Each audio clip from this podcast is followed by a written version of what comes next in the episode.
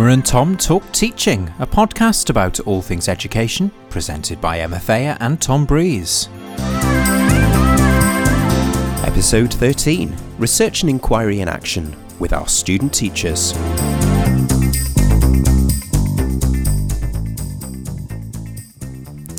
Welcome back, everybody, to Emma and Tom Talk Teaching. Today, we're going to talk to you about research and inquiry and how research and inquiry support student teachers on our initial teacher education programs here at Cardiff Met. But before we talk about um, research and inquiry, before we hand over to some excellent student teachers we've got on our programs here at Cardiff Met to talk about how they use research and inquiry to inform their practice and to help them move forward as student teachers, just a quick diversion to let you know that research and inquiry here at Cardiff Met on our IT programme sits within our model for initial teacher education, which we've chosen to adopt, and it is called a research informed clinical practice model. Tom, do you want to tell our listeners what that means? Yeah, you've probably heard us mention clinical practice before, and I suppose at the most basic level, if you think about learning to be a teacher, and if you know anything about learning to be a teacher, it tends to involve two places, school and university.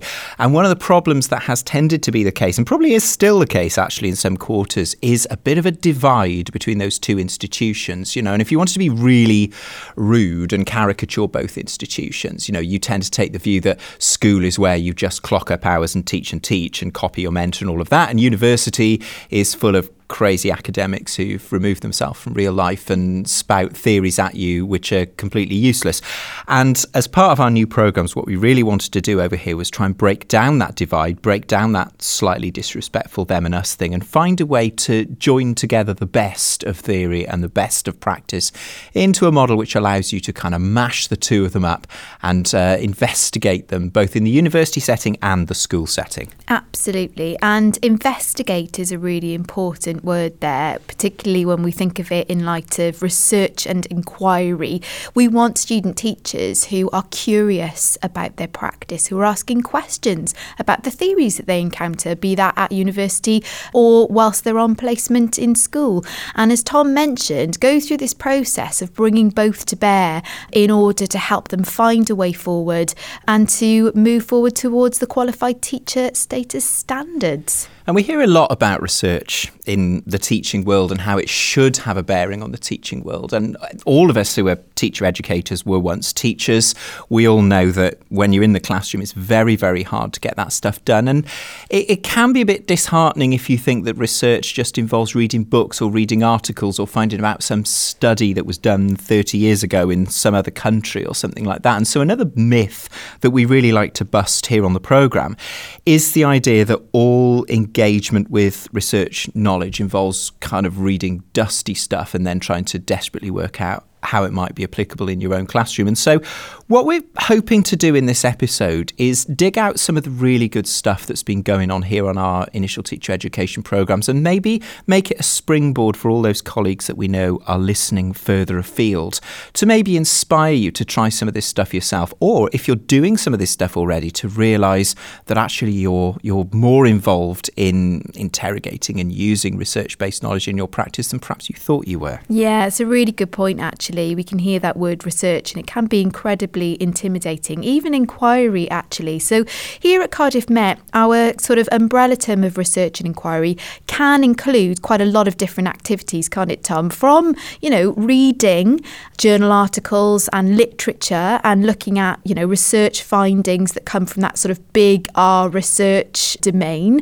Um, that's certainly something that we do advocate student teachers do, but also that they consider that in the context of what's what's going on in the classroom. And actually, the classroom can be an important site for them to start considering key questions that lead to further inquiry, such as why is that happening? How is that happening? What is the effect if I do this aspect of practice that I've been uh, observing my mentor doing? So, you know, it doesn't necessarily have to stem from, as Tom mentions, those kind of dusty tomes of, of books that we get out and uh, and feel quite removed from what we're doing in the classroom classroom. Yeah, we had to come up with lists of possible activities, didn't we? And we've had some quite tricky conversations sometimes in school where people have said, well, why all this research and inquiry time? Why are they sitting reading and all of this? And you have to explain that quite a lot of research and inquiry can involve practical activities like team teaching, the sort of deliberate practice that our good buddies from Teach First Cymru were talking about in, in the first season of the podcast, actually getting things done in the classroom and not just reading.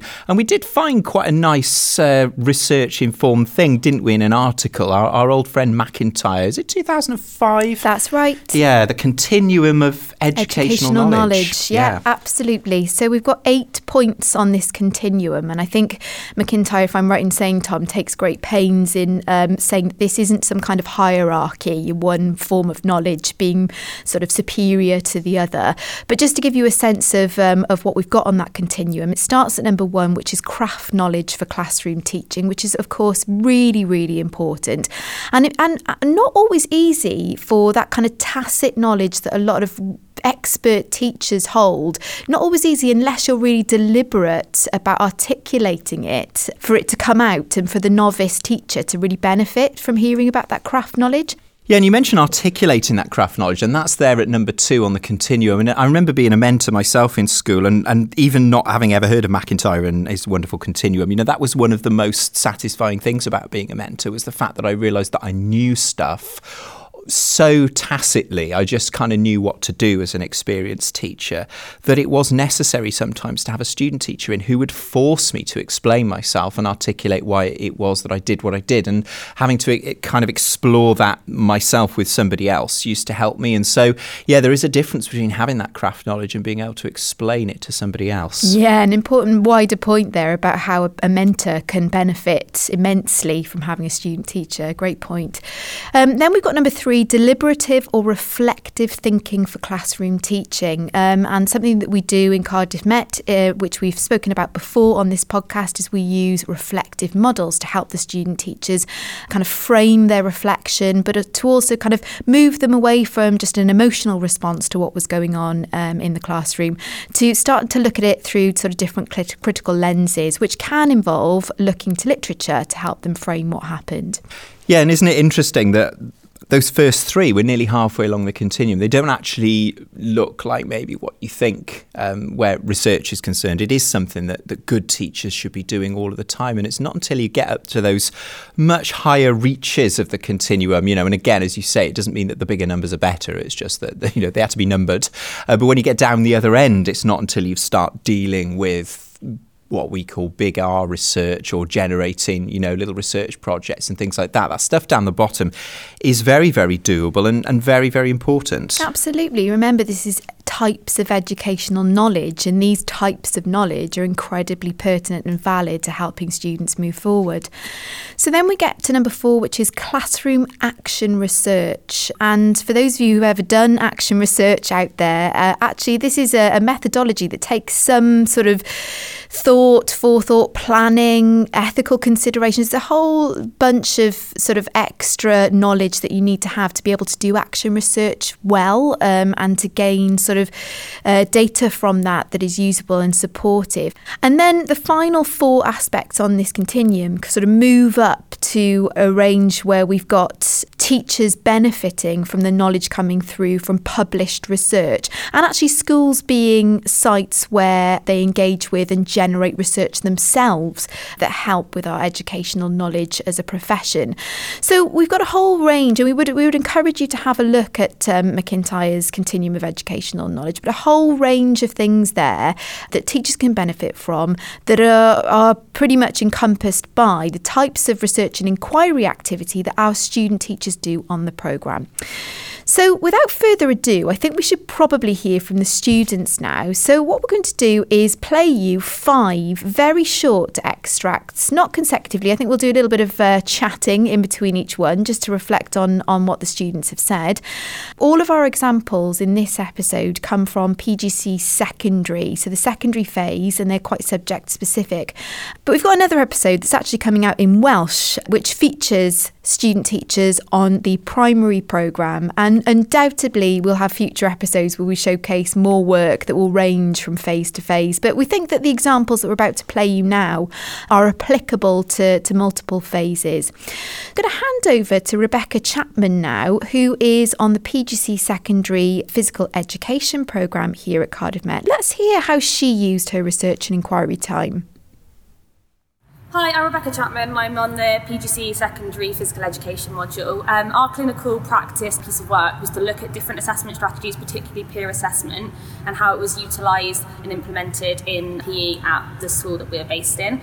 So, um, my approach was to spend the first two or three weeks when we had more hours allocated to research and inquiry to try and observe as many different lessons and as many different areas of PE as possible. So, I had some Key Stage 3, Key Stage 4, Key Stage 5 lessons in theory and practical.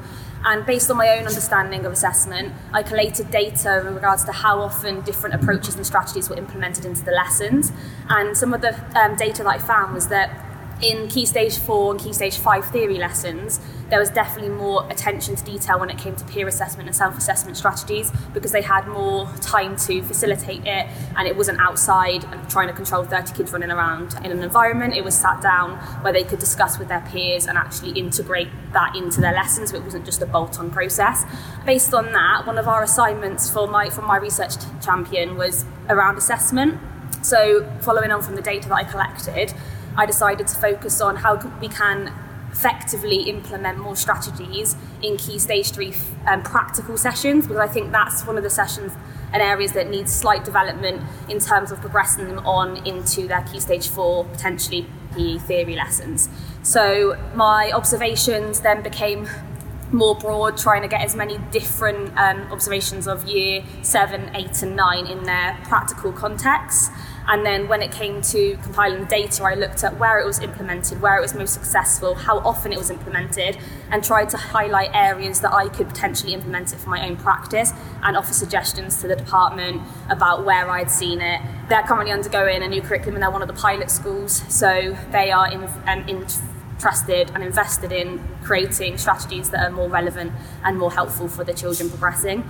So, in regards to that, the data I'm now collecting is based on the reading that was sent over, how can I effectively try and implement it into my lessons? And then I'm analysing and researching and reflecting on the impact, how time consuming it is, and how I can effectively implement it and so the department can implement it so that it fits in and isn't just a bolt on to physical education.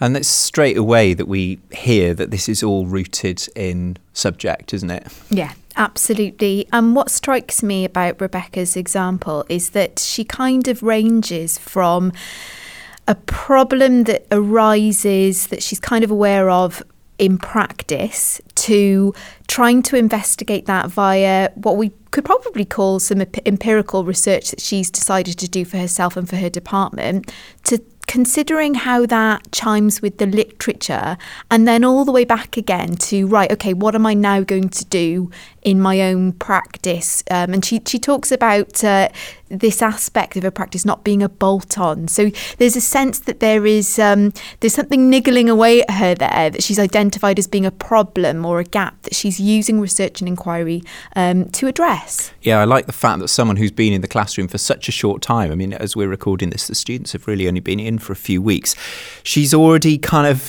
you're right, she's hinting at that tendency sometimes in school for us to stick strategies in because kind of they're the done thing or we feel we should have them or, you know, you know we're told that we should be using them and, and for them not really to be there really well integrated into what we, we do. And, and she's approached it in such a way that the thing that's that's really kind of coming through there is that she feels there's going to be some use for her and her department if she carries this on. It's busting that myth that education research and stuff is irrelevant and pointless because she's going at it because she can see there's a problem and she wants to solve it for her and her colleagues. Yeah, absolutely. And I think as a as a student teacher as well, the fact that she's got a clear focus and those early observations that she did across a range of classes were looking at the same focus, possibly made those observations a little bit more meaningful and allowed her to see sort of make comparisons, compare and contrast, looking at something very specific. Often we do observations as novices and if we're looking at something complex like a lesson, you could concentrate on any number of things. But the fact that this was very focused, looking specifically at assessment, has helped her to really dig down more deeply into that issue.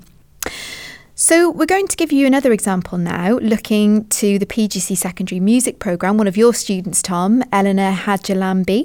And let's hear what she's got to say about how she used her research and inquiry time to move herself forward. Hi, I'm Eleanor and I'm on PGCE Music. For our first R&E entry, we looked at music philosophies in education. I'd already done some reflecting on my own personal teaching philosophy right at the beginning of the course in induction week, but in hindsight, that was kind of more about my personal experiences as a music pupil rather than from a teacher perspective. So doing the reading for this R&E was really useful to kind of really deepen that understanding of how important it is to do have your own philosophy of teaching and the ways in which you can develop your philosophy. So I read a chapter by Heidi Westerlund about music philosophies in education and our own personal teaching philosophies. And it really outlined how we should go about developing our philosophy and what things we can reflect on in creating this philosophy. So, reading that, it helped me to really delve further into what my philosophy is, and I could reflect on the handful of things I'd observed in sort of my first week of CP1, as well as being able to reflect back on my time in school, but looking at it from a more teacher perspective now rather than a pupil perspective, and being able to really dive into what I liked about my music education and what I want to bring forward into my teaching philosophy. So, being able to collate all of that and really identify what my next steps were in putting this in place in my teaching was really useful for me to do. And this might sound like something you would only want to do when you're new, but of course we did that episode the other day, didn't we? When we were, when we were pulling apart those music and drama chapters, and I, I do feel that it should be a required thing for us all to do once in a while, just to go all the way back and, and ask those big questions that you mentioned in that episode. You know, why are we doing what we're doing? What are we for? What's our subject for? And it's really nice to hear that Eleanor's grappling with that. I mean, okay, she hasn't got a huge amount of, of experience to go on because, as we said, she's only really just gone into the classroom. So she's looking back to her own experience as a pupil, and it certainly is really instructive to do that, isn't it? To, to look back and think, oh, actually, maybe there were things going on I didn't realise. Yeah, and this this will emerge as a bit of a theme across some of these R&E examples from our students that philosophy is clearly something and it's something that we talked about when we did an episode a year ago about philosophy is something that's always in flux that is quite organic that changes depending on the experiences that you have. The more you know the more experience you have with young people. And it's interesting that a lot of our students as you will hear now when we give some more examples talk about their own formative classroom experiences as learners, how their perspective has changed. But I think the important thing to mention that um, Eleanor touches upon there is that we're encouraging this directly by giving them some literature that asks them to consider their philosophy.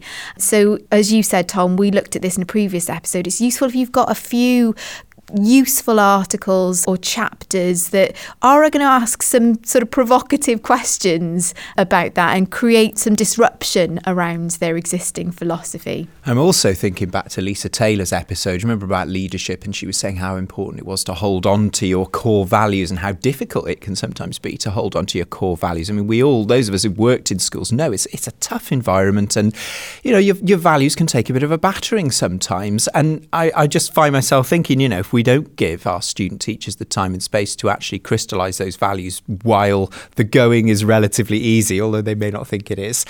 How are they going to have them on a strong enough foundation that they can hold on to them in the face of difficult situations? Yeah, very good point. And this is something that Sonia um, from the PGCE Secondary Modern Foreign Languages programme also grapples with. She's talking about philosophy um, and she also reflects back on her own classroom experiences and things that she held dear and how that was challenged by some of the research and inquiry work that she did. So let's have a listen to what Sonia had to say. Bore da, hello, I'm Sonia. I'm a student teacher in modern foreign languages. I'm here to share with you how I approached the subject inquiry task one, which was about um, developing our personal teaching philosophy. So, for me, uh, this task was a kind of three way dialogue. Uh, first of all, it was a dialogue with the article and more broadly with, um, with research, what the research was saying about learning and teaching languages. It was also reflection on the way I was taught, not only languages, but in general about my education, about all the teachers I've met, those inspiring ones and those less inspiring ones. And I think that formed my preconceptions about what teacher I would like to be and what is important in learning and teaching languages. And finally, um, there was also the placement in school. I felt that those first two weeks of observations in classroom were critical in developing my teaching philosophy. Uh, being in school meant that I could check if my preconceptions were valid, and some were and some weren't. I remember that uh, what helped me to review and maybe change my philosophy were all those moments where I thought that something would go one way but went another way. And so, give you an example, the article uh, said, and also I, I believe that drilling were disengaging and boring for learners, but actually being in a classroom, I saw teachers were really engaging and made drilling really uh, fun practice for pupils. So that was something that challenged me, but also challenged the research. So when I was writing the reflective entry, I felt that I was actually going back and forth between the, what the research was saying, what my experience were, and what actually I saw in the classroom, and that helped me to define the teacher I would like to be. And finally, uh, this task also led me to a quite challenging and important question, uh, which was what will I do when some pupils in, uh, in the classroom won't like my subject, regardless of my efforts and my enthusiasm? So I had to think, this reflection made me to step back and think about my subject and the point of learning languages in broader context. I had to think what those pupils can take away from my classes, uh, despite not liking the subject. And that was something I had never thought before, but something that now has become a really important part of my philosophy. Make my teaching about all learners and make sure that I equip them with skills and knowledge that um, they can use in other subjects and hopefully in their adult life. Thank you and Good luck. And there's Sonia. And what I love about Sonia's highly eloquent contribution to uh, our research and inquiry photo booth videos there is she really clearly exemplifies what we're trying to achieve with this idea of integrating theory and practice. And by going through the process of what we call clinical reasoning that happens on clinical practice because she says multiple times that she was challenged by what she saw in practice, but she also noticed that what was going on in practice challenged the literature in turn. And from that, she was able to articulate further inquiry questions based on her understanding as well of the context that she was in, her specific learners that she was working with. Yeah, there's a couple of really important points there for me. And one is this busting of the myth, I suppose, that it's a one way traffic thing, that the literature tells us what's right, you know.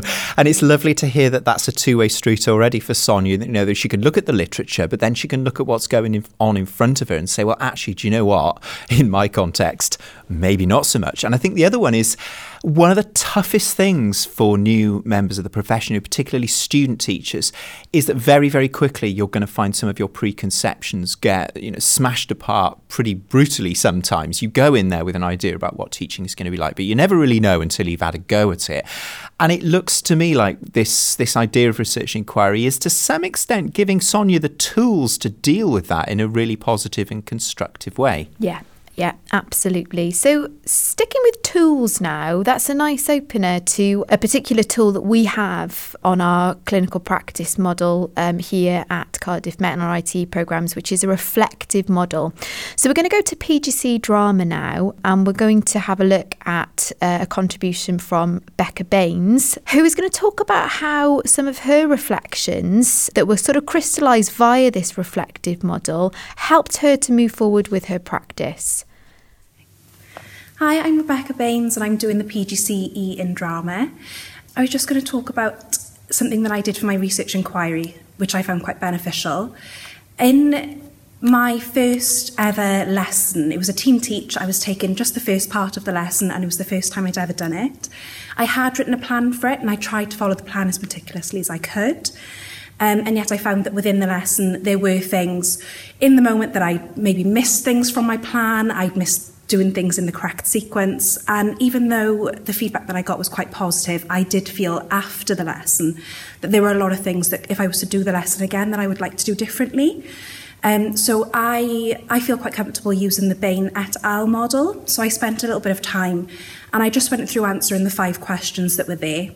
And at first I was doing the reflection because I felt that I should do a reflection, but actually, as I was writing it, I did find that it was really quite beneficial for me understanding what happened during that lesson and trying to identify the places where things could have gone better or I should have done things differently and trying to find the reasons that those things went wrong. Um, so I did the reflection. I was then given the opportunity after speaking with um, my mentor in the school to do the lesson again, but with a different class. Um, and as a result, I put different things in place. So I restructured my lesson plan. There were things I did in different orders. There were things I spent more time on. And I did find that when I was doing that lesson, I was a lot more comfortable with the content because I had spent the time to sort of analyze why am I putting this in? What are the benefits of it? And it did mean that I was able to take out those things that weren't actually kind of conducive to the learning or for myself and my practice. And I did feel then, as a result, I did again do another reflection on my second go of the lesson, and there were a lot less things that I pulled out. But again, if I was to do it again, there are things that I would tweak. So I do think that as a, especially after the first time you've done something, it is really beneficial to do a reflection because it does inform then future practice. And um, so yeah.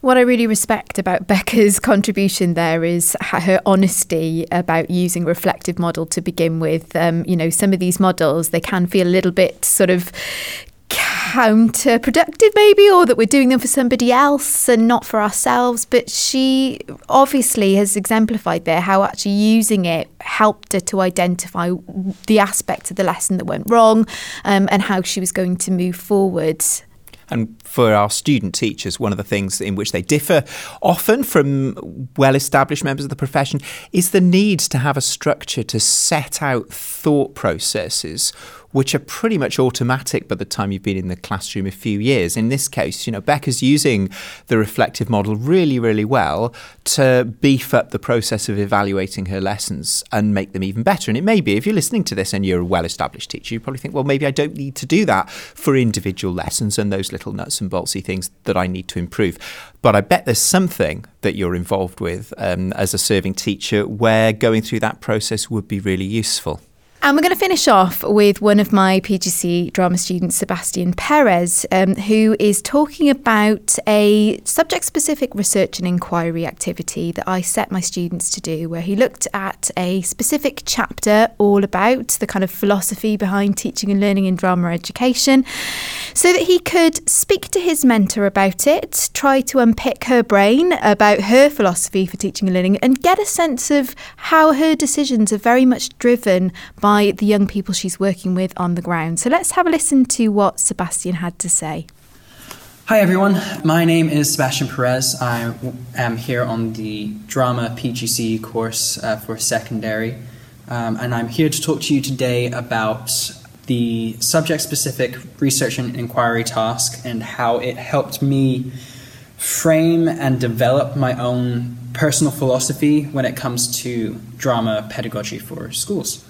So, in the research and inquiry reading, uh, Fleming talks about drama and theatre and the dichotomy between the two ways of pedagogical practice. Drama being we learn through the process and through um, what we do in the classroom, and they learn from those specific tasks, whereas the theatre side uh, in Fleming's book talks more about the uh, focus on a final product, creating theatre, creating art, and then the skills needed for that and creating that final product. So uh, I went to my mentor and t- talked to her about her personal philosophy, and she replied with the fact that in her school we're limited on resources. So the room that we have for drama uh, is is very small, and that's the only room, limited props, limited uh, funds. So, in general, the lack of those resources has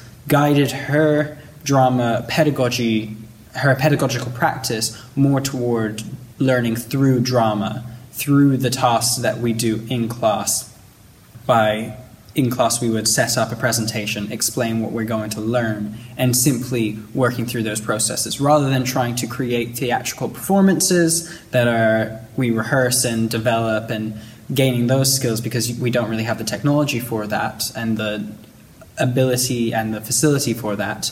She focuses on learning through drama and personally for me um, i want to be able to find a balance between the two but before this research and inquiry task, the subject specific, I didn't consider that resources would ever be a factor.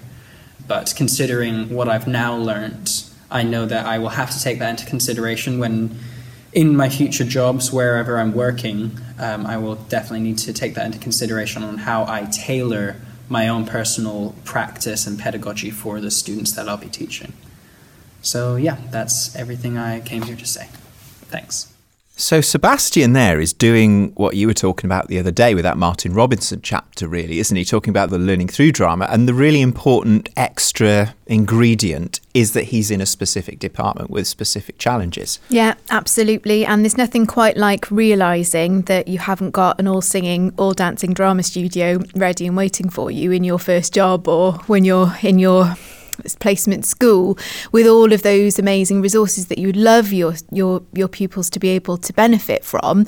But if you're working on a shoestring budget or you've just not got the resources because they've not been built up then that really has to make you reassess what's realistic what's feasible with regard to the curriculum and kind of how you square your personal values your kind of red lines about your subject with what on, in practical terms what you can actually do. So, you know, and that, that might lead to some creative solutions about workarounds so that you don't have to renege on your values and lose that dimension of what you want to do in your curriculum. But you do have to be realistic about the parameters that you're working within. So it's interesting that Sebastian was able to have a really sort of deep professional learning conversation with his mentor, and that in turn then got him thinking a bit more deeply about his own personal philosophy for teaching drama good to see research and inquiry kind of feeding into the pragmatic. It's back to that mm. thing we were saying, you know, that it's not irrelevant and, and theoretical when it's helping you deal with pragmatic problems. It also hints perhaps at the, the idea that Sebastian is not going to make necessarily the same choices that his mentor has made, that he can respect those choices, he can see the reasons for them, and now he's got the time and the tools to see whether he might want to come to a different decision when he's got his own classroom in his own department at some point in the future. Absolutely. And time and tools is hopefully what what we've uh, given you an idea of in this episode how you might use your time to the benefit of your learners by engaging in some research and inquiry and how that can look um, and how that has looked for five of our student teachers on our programmes here at Cardiff Met. And maybe some of the tools that you can use along the way, such as reflective models, um, such as literature, such as professional learning conversations, uh, getting into collaboration with other colleagues in order to help you move your practice forward. So, as we just wrap up this little bit, then let's just remind ourselves of the really important things for research and inquiry. It needs to be personal, it's for you. Now, it may be that a, a, more experienced mentor type figure might help you come up with some activities. You know, they might prescribe you some things to do, but it's got to be a personal thing. It's got to be uh, have a point for you. It needs to answer some sort of need or some sort of question, um, something that you need to move yourself on, or you don't get something, or you're having a problem with something. And it needs to be rooted in the context in which you're working. And, you know, that includes your own practice, it might include your own resources, it might include your own scheme of work, your subject, your phase. You know, it's not something that's going to come from some central generic source of stuff. It's got to be useful to you in your own classroom. Absolutely. And I suppose you know, be brave. It might take you into some uncomfortable or challenging territory. It might challenge any preconceived ideas you might have. It might actually cause some kind of healthy conflict between you and a trusted colleague or your mentor.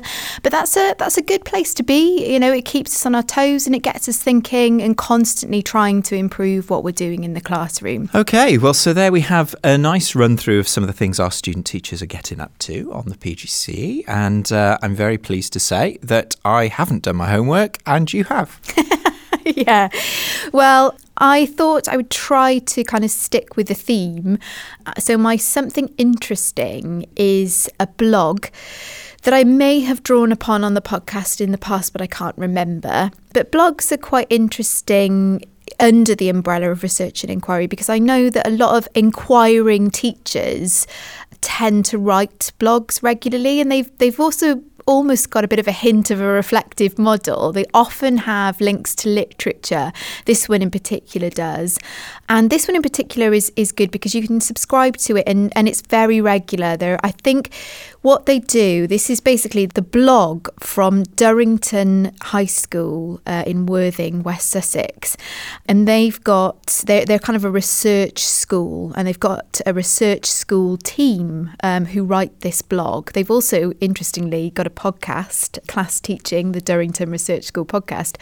Um, but what this means is that because it's shared out and a lot of their classroom teachers are also sort of inquirers, researchers, is that they're divvying out um, the, the responsibility of maintaining this blog, but it also means that there's quite a wide range of, of subjects that are covered. I think we're, we're mostly speaking from a secondary perspective here. Um, I don't think they have links with primary, but that doesn't mean to say that some of the topics that they write upon in their blog aren't uh, applicable to the primary phase.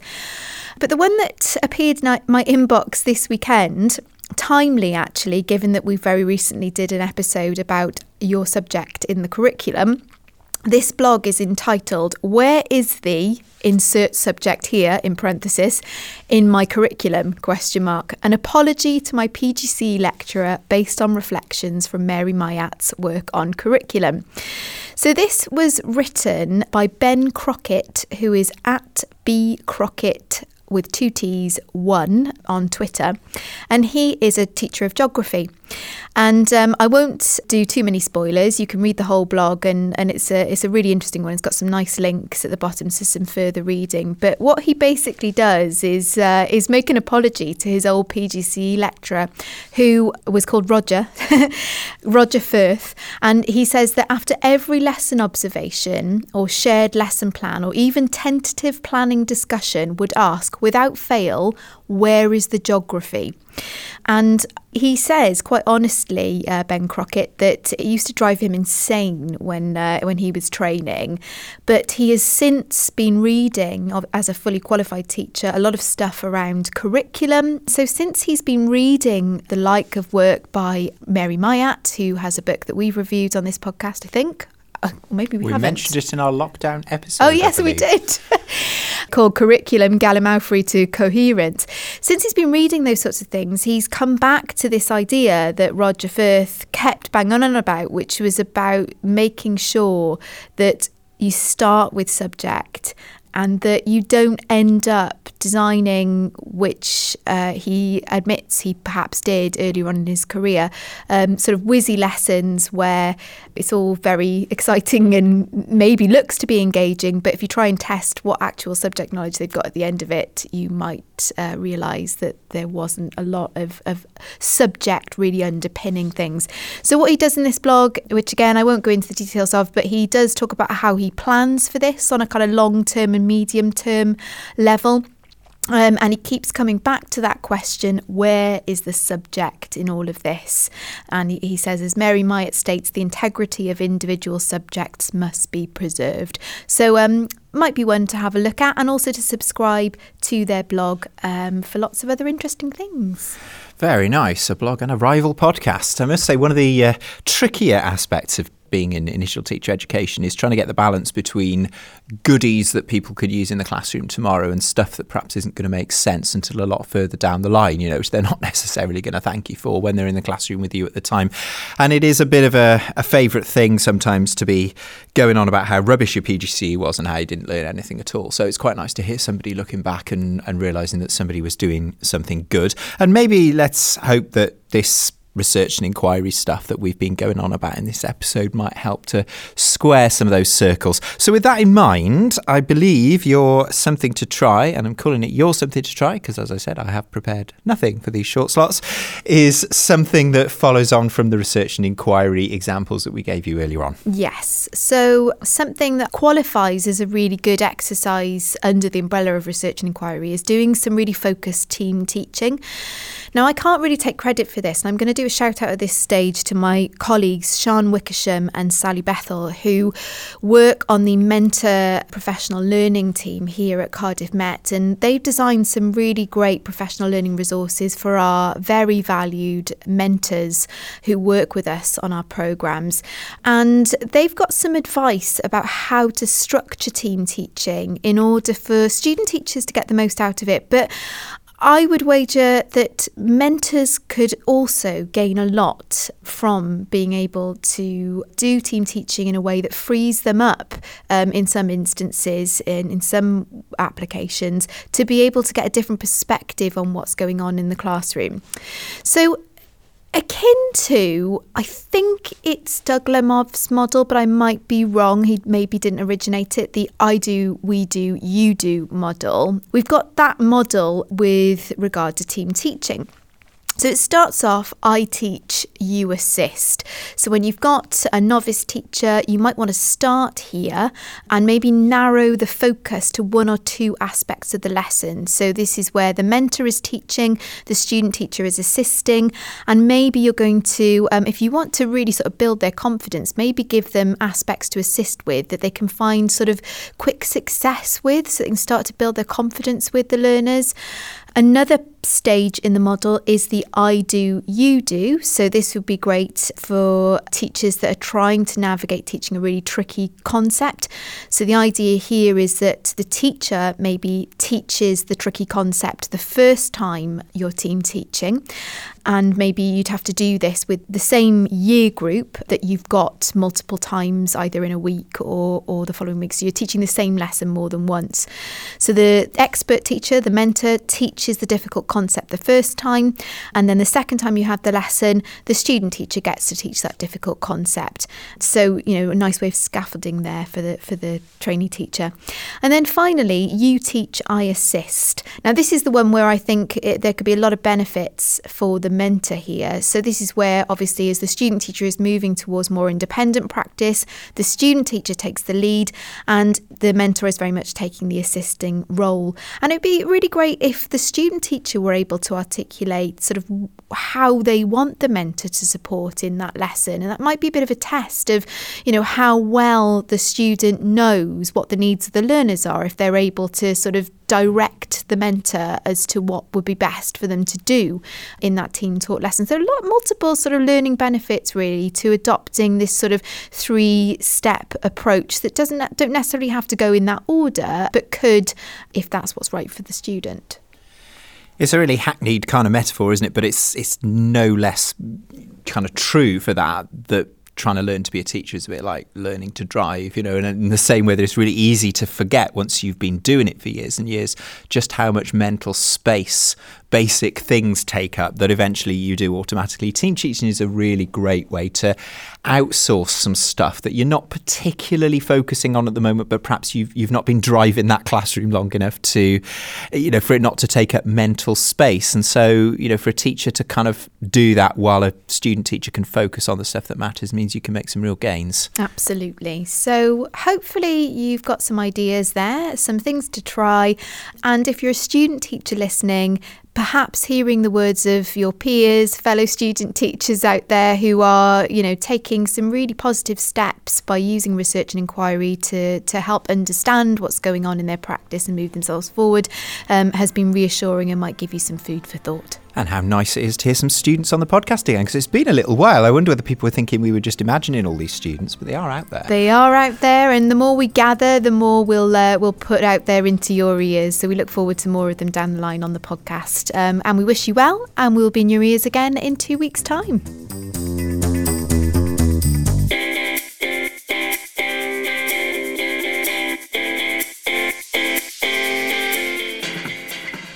You've been listening to Emma and Tom Talk Teaching, a podcast about all things education, presented by Emma Thayer and Tom Breeze. The special guests this episode were our students Rebecca Chapman, Eleanor Hadjilambi, Sonia Fikis, Becca Baines, and Sebastian Perez. Thanks to them for their contributions. Podcast artwork is by Beth Blanford, and the music is by Cameron Stewart. We're on Twitter at Talk Teaching Pod if you want to come and say hello. We'll be back in a fortnight with something else interesting. Until then, take care and enjoy teaching.